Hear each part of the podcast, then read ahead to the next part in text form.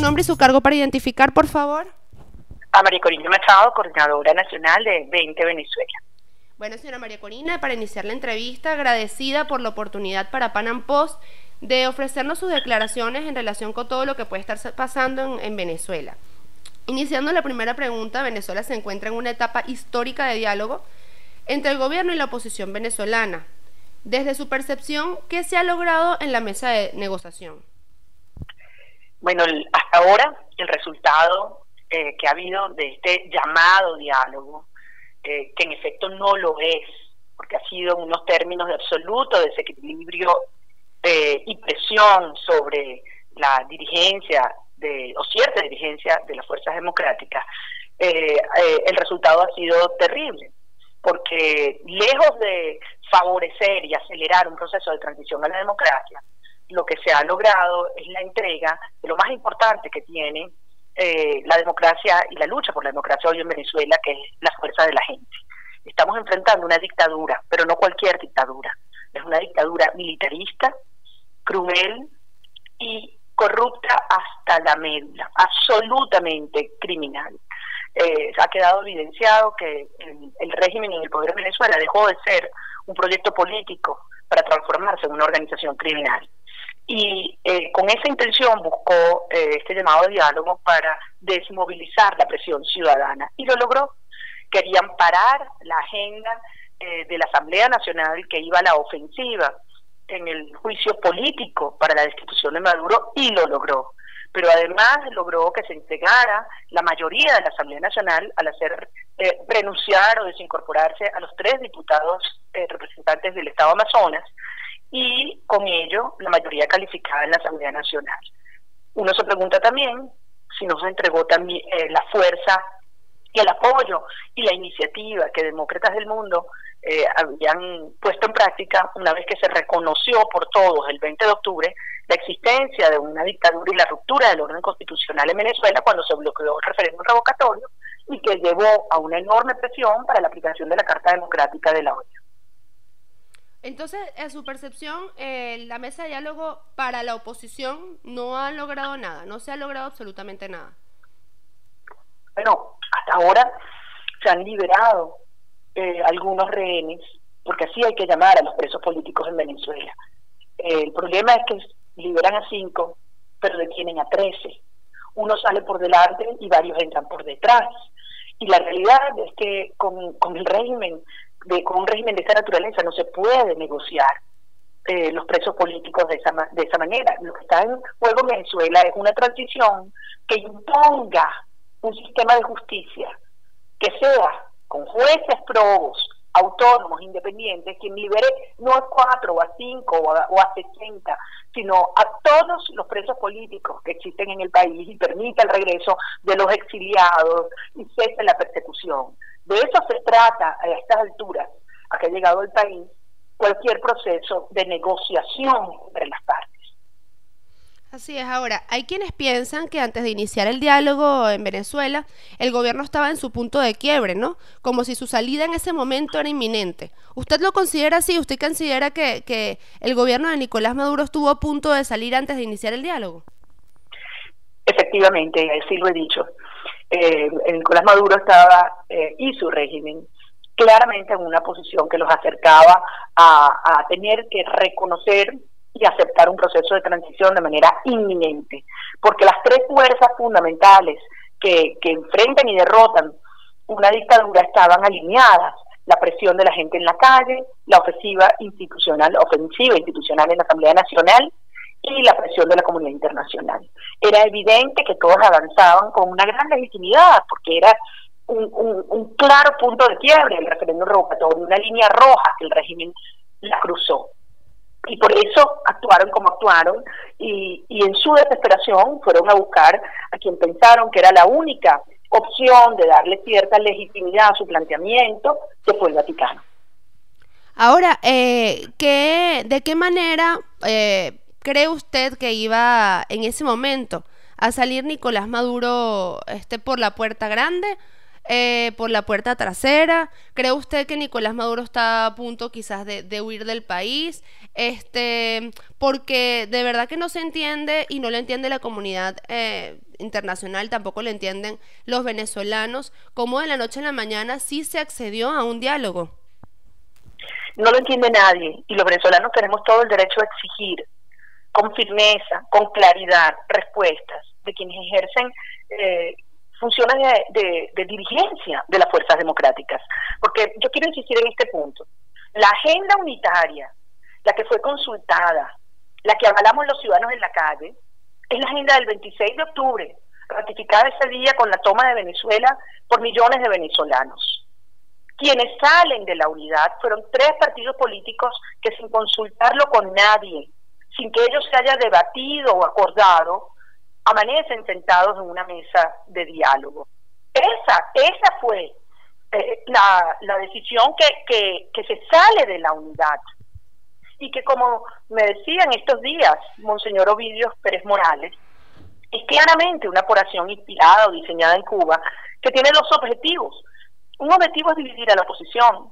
El otro objetivo es debilitar la credibilidad y la imagen de la Iglesia Católica.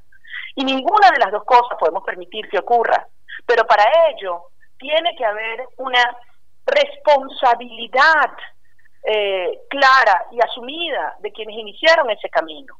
Y reconocer que hoy, tres semanas después, se ha desmovilizado el país, se ha profundizado eh, la, la, falta de, de, confianza y de credibilidad de los ciudadanos en ese proceso y que es el momento de retomar la agenda unitaria, es decir, suspender este diálogo hasta tanto no se haya alineado la fuerza de todos los ciudadanos en una dirección porque sí tenemos la fuerza. Para que un diálogo frente a una dictadura prospere, tiene que ser desde una posición de fuerza, no de una posición de debilidad. ¿Cómo es posible que se acepte la desincorporación, por ejemplo, de los tres diputados de zona? Eso es claramente empeñar lo, lo, lo negociable. Y, y, hay que tener muy claro que cuando se va a una mesa eh, de diálogo en estos términos, el objetivo es uno y claro, que es la obtención de una fecha. Eso es lo que los venezolanos estábamos exigiendo. La fecha del referéndum revocatorio. Y si no hay tiempo para un revocatorio este año, pues la fecha de las elecciones presidenciales ya. Eso es lo que espera el país y no dejarnos engañar o confundir con otras supuestas ofrecimientos que al final no se concretan como hemos visto. Ahora, ¿usted ha planteado eso adentro de la, de, la unidad democrática, adentro de los partidos de manera privada, a puerta cerrada? ¿Qué le han comentado y, y a qué, cómo han reaccionado a esa propuesta que usted está haciendo? Por supuesto que lo hemos comentado no una, cientos de veces, en reuniones, por escrito y también públicamente, porque yo, yo quiero insistir en un punto, eh. Hay quienes dicen eh, que las diferencias y distintos puntos de vista entre las fuerzas democráticas no se pueden ventilar públicamente. Y, yo digo, ya va, ya va. ¿Somos o no somos demócratas? ¿Creemos o no creemos en el escrutinio ciudadano, en la participación ciudadana? Ese criterio de bloquearse a la gente es lo que funciona dentro de, del PSUV y los, y los movimientos con vocación totalitaria. Es decir, aquí se toma una decisión y se impone y nadie cuestiona. Por el contrario, si somos demócratas, si creemos que en una democracia y en el comportamiento democrático es públicamente que se debaten los puntos de vista, lejos de considerar eso un elemento de debilidad, es un elemento de fortaleza, que la gente conozca las distintas eh, posiciones, que los ciudadanos opinen y por encima de todo, que quienes ejercen cargos de liderazgo escuchen a la gente. Y eso es lo que yo planteo hoy. Es inadmisible que la MUD o cualquier otra coalición democrática se niegue a la autocrítica y a escuchar los planteamientos de los ciudadanos. Venezuela habló el 6 de diciembre y dio un mandato. El mandato es un cambio político ya, porque el país no da más porque los tiempos de la gente no son los tiempos de acuerdos políticos, que pueden convenir a uno u otro partido, pero es que ese no es el punto, el punto es qué exige el ciudadano, qué necesita el país. Y ese mandato del 6 de diciembre lo tenemos que cumplir todos, tanto el régimen como la oposición. Y eso es lo que está en juego en esta hora. Digamos, tiene, tiene la obligación de escuchar a la gente y respetar su decisión. Ahora, eh, pregunto, usted me comentaba en estos momentos, había, hacía referencia a unos acuerdos políticos que benefician a unos o a otros. ¿Qué acuerdos políticos estarían negociando en la mesa de la Unidad Democrática para que de alguna manera estos partidos políticos decidan no levantarse de la mesa? Es que aquí el único, el único acuerdo que se puede negociar, lo único que puede estar sobre la mesa es la constitución. Y debo decir que no se puede negociar, mejor dicho, que se puede traer a la mesa y decir, de aquí no nos movemos. Eso es lo único que puede estar en la agenda. Y la Constitución establece la vía institucional del referendo revocatorio para la cual cumplimos todos los requisitos. Por lo tanto, de allí no nos podemos salir. Y si el régimen viene y dice, bueno, pero es que te voy a dar A, o te doy B, o te regalo tal cosa, o te ofrezco tal otra, decir, no, no, no. Vinimos aquí para que escucharan la voz de los ciudadanos, el mandato que recibimos. Punto. No hay más nada que hablar. Eso es lo que los venezolanos esperamos de quienes aspiren a, representarnos en cualquier instancia política. Creemos que una transición requiere un espacio de acuerdo y negociación, desde luego. ¿Cómo se llega a ella? Desde una posición de firmeza, aferrado a los principios y ejerciendo la fuerza que tenemos. Hay que actuar como la enorme, la inmensa mayoría que somos no desde una posición de minoría, que es lo que hoy representa el régimen. Esa es la gran diferencia. Así es, pero eh, los venezolanos ven y, ellos, y transmiten también a través de las redes sociales, de las calles, en las colas, que efectivamente eh, no es precisamente lo que se está hablando en la mesa de diálogo. Eh, no se está hablando ya del referendo revocatorio, ya no se está hablando de unas elecciones presidenciales, de hecho no se ha hecho mención a eso en los últimos en las últimas semanas. Entonces, eh, ¿qué se está negociando? ¿Qué se está hablando en la mesa de diálogo por detrás de bastidores entonces? Porque los venezolanos no entienden qué está pasando con la mesa, con un diálogo que a lo que sale beneficiado el gobierno, más sin embargo la oposición simplemente se sigue entregando. ¿Por qué la oposición se sigue entregando? Precisamente por eso hay que detener este proceso. Diálogo sí, pero así no. Por eso es que hay que detenerlo ya. Por eso hay que entender que por esta vía representa llegar al 2019 con Maduro en el poder. Y el 2019 es el 2000 siempre. Es acatar lo que ha sido el diseño del régimen Castro comunista cubano. Y debo decirlo, algunos acuerdos geopolíticos en la región que dicen, miren, no, no nos conviene inestabilidad en Venezuela no nos conviene, como decimos los venezolanos, ¿no? que, se despierte, que se alborote el avispero.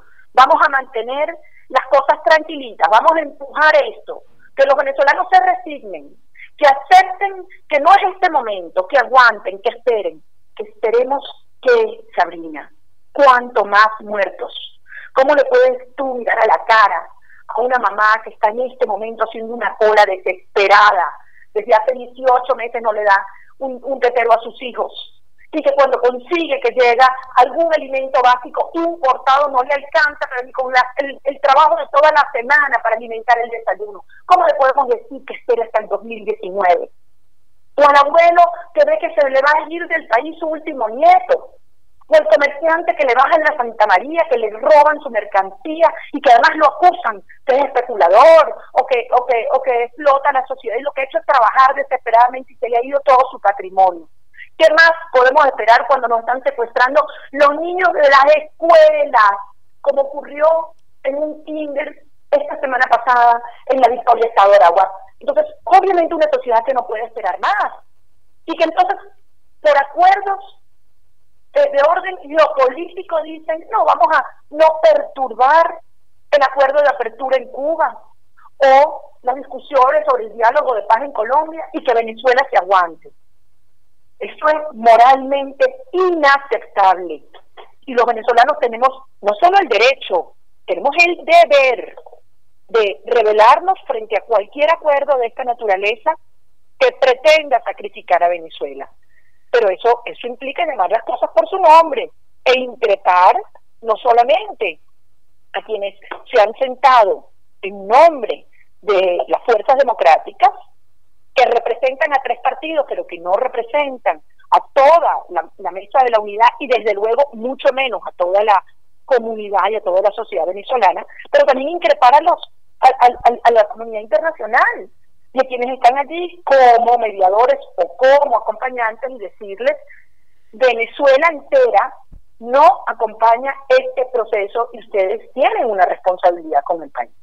Ahora, ¿de qué manera, señora María Corina, usted propone que se pueda dar esta demostración de qué es lo que propone María Corina Machado para poder este, salir de, de, de, este gobierno antes del 2019? ¿Cuál es el camino a seguir, la ruta? Yo creo que la ruta está clarísima y era la ruta unitaria que adoptamos antes de que se iniciara el diálogo. Por algo, por algo desesperadamente el régimen buscó pararla, porque sabía para dónde iba. En primer lugar, una dictadura se enfrenta con gente en la calle, pero eso sí, de manera cívica, organizada, inteligente, efectiva. No caemos en ese chantaje que nos dice que si protestamos somos violentos. Ese, ese dilema falso y cruel de que la única opción son o muertos o diálogo, o violencia o sumisión. No, señor, en el medio hay una ruta clara de movilización efectiva por la cual avanzamos los venezolanos, que es el referendo revocatorio y si lo niegan, el juicio político. Entonces los venezolanos en la calle, firmes, exigiendo el juicio ciudadano a Nicolás Maduro, número uno. Número dos, la Asamblea Nacional a la ofensiva. La Asamblea Nacional reconociendo que tenemos la fuerza y que el juicio político que lleve a la declaración del abandono del cargo y a la destitución es un mecanismo constitucional que, que resuelve esta crisis política. Y en tercer lugar, la presión internacional clara y firme, llamando las cosas por su nombre y aplicando de inmediato en el espacio, en la instancia que tiene la legitimidad hemisférica, que es la OEA, la Carta Democrática Interamericana. Y desde luego en esos otros espacios, como es el caso de Mercosur, dejando bien claro cómo Venezuela hoy en día viola todas las cláusulas democráticas de las organizaciones de las cuales forma parte. Ahora, eh, existe también esta opción de, del artículo 350 eh, de rebeldía civil, al que usted ha hecho bastante referencia en las calles. Y también comentaba sobre esta ruta eh, cívica de movilización en las calles. ¿Cuál cree usted que debería ser eh, los puntos de movilización, los puntos estratégicos, eh, las metas para llegar? Miraflores, por ejemplo. Es que, desde luego, hay, hay espacios y puntos que tienen un significado este, emblemático en la lucha y por lo tanto generan respuestas, tanto de los ciudadanos que se sienten convocados porque ven la efectividad, como el propio régimen que entiende que el miedo se ha perdido. Pero lo esencial es el espíritu de lucha que tú mencionabas, es la rebeldía cívica y desde luego avalada en nuestra constitución porque lo está. El derecho a la, a la, a la rebeldía cívica, a la desobediencia cívica civil está en la constitución y mucho más cuando obviamente todo el mundo reconoce hoy la ruptura que ha existido al orden constitucional. Ellos pretenden que los venezolanos nos resignemos, quieren que aceptemos que no hay posibilidad de salida y transición en esta hora y que por lo tanto como corderito bajemos la cabeza. Pues no, pues no, hoy Venezuela más que nunca vive una situación de, de, de emergencia, yo lo he llamado la ética de la urgencia. Toda esta energía ciudadana que queremos transitar en paz a la democracia, pero que no estamos mendigando mejores condiciones de cautiverio, que nos distribuyan algunos bienes eh, básicos para con eso calmar nuestro, el, el, hambre del pueblo de Venezuela. Desde luego, Venezuela tiene hambre de alimentos, de medicinas, pero tiene hambre de justicia, de dignidad, de libertad. Y eso no lo vamos a transar. Y eso no, lo, no se resuelve con que nos digan que nos van a repartir algunas, algunos alimentos de producto de la conmiseración internacional. No, señor, nosotros queremos una Venezuela productiva, que sea capaz de producir internamente, con, su, con, nuestro talento, con nuestros recursos. Y sabemos que hoy, frente a lo que ha quedado claro, que es un narco Estado en el país, no hay otra opción que avanzar, porque el tiempo el régimen sí lo usa a su favor. Los venezolanos sabemos lo que serían dos años más de este régimen. ¿Tú crees que quedaría un solo medio de comunicación independiente? ¿Cuánto habría aumentado los presos políticos? ¿Qué quedaría de nuestro sector productivo que ya está diezmado? ¿Cuántas vidas humanas representaría esto? Por Dios. Es decir, Venezuela no es negociable ni en esta ni en ninguna otra mesa. Y ese es el mensaje que hoy se eleva y que yo además conozco, escucho, siento de, mi país y, de, escuchar y estar en contacto con los venezolanos. Se habla de, un precio político al cual también eh, Henry Ramos Ayub hizo referencia el día que anunció que se sumarían al diálogo y que suspenderían el, el juicio político contra Nicolás Maduro. Eh, ¿Qué va a pasar con la mesa de la unidad democrática? Porque por lo que se ve, el apoyo lo está perdiendo, el respaldo de la gente, de esa mayoría que salió un primero de septiembre, de esa mayoría que salió a las calles hasta hace poco para, para defender lo que son sus ideales pues está quedando, se está quedando atrás. ¿Qué va a pasar con la mesa de la unidad democrática? ¿Y a qué líderes entonces debe seguir esa oposición, esos venezolanos que se sienten frustrados, ya que, ya que no ven salida con este, con esta negociación? Bueno, en primer lugar, desde luego que es necesaria una, una coordinación para todas las fuerzas democráticas. Pero como bien te decía antes, estamos en una lucha electoral ni política. Esta es una lucha existencial ciudadana, en la cual todas las fuerzas deben estar representadas. Ya no basta tener una coordinación de unos cuantos partidos que fueron diseñados por una contienda electoral.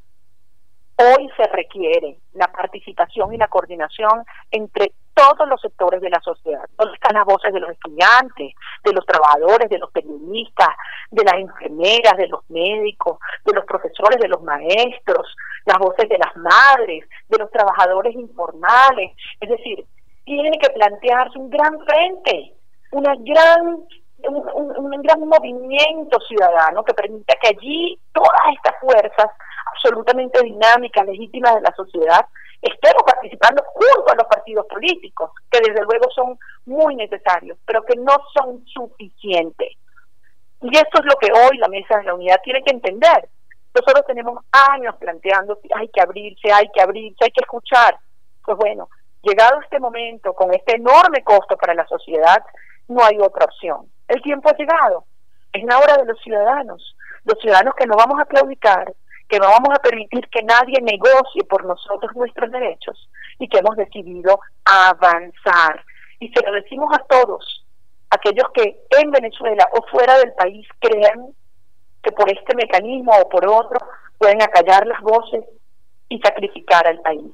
No vamos a permitir que se sacrifique Venezuela.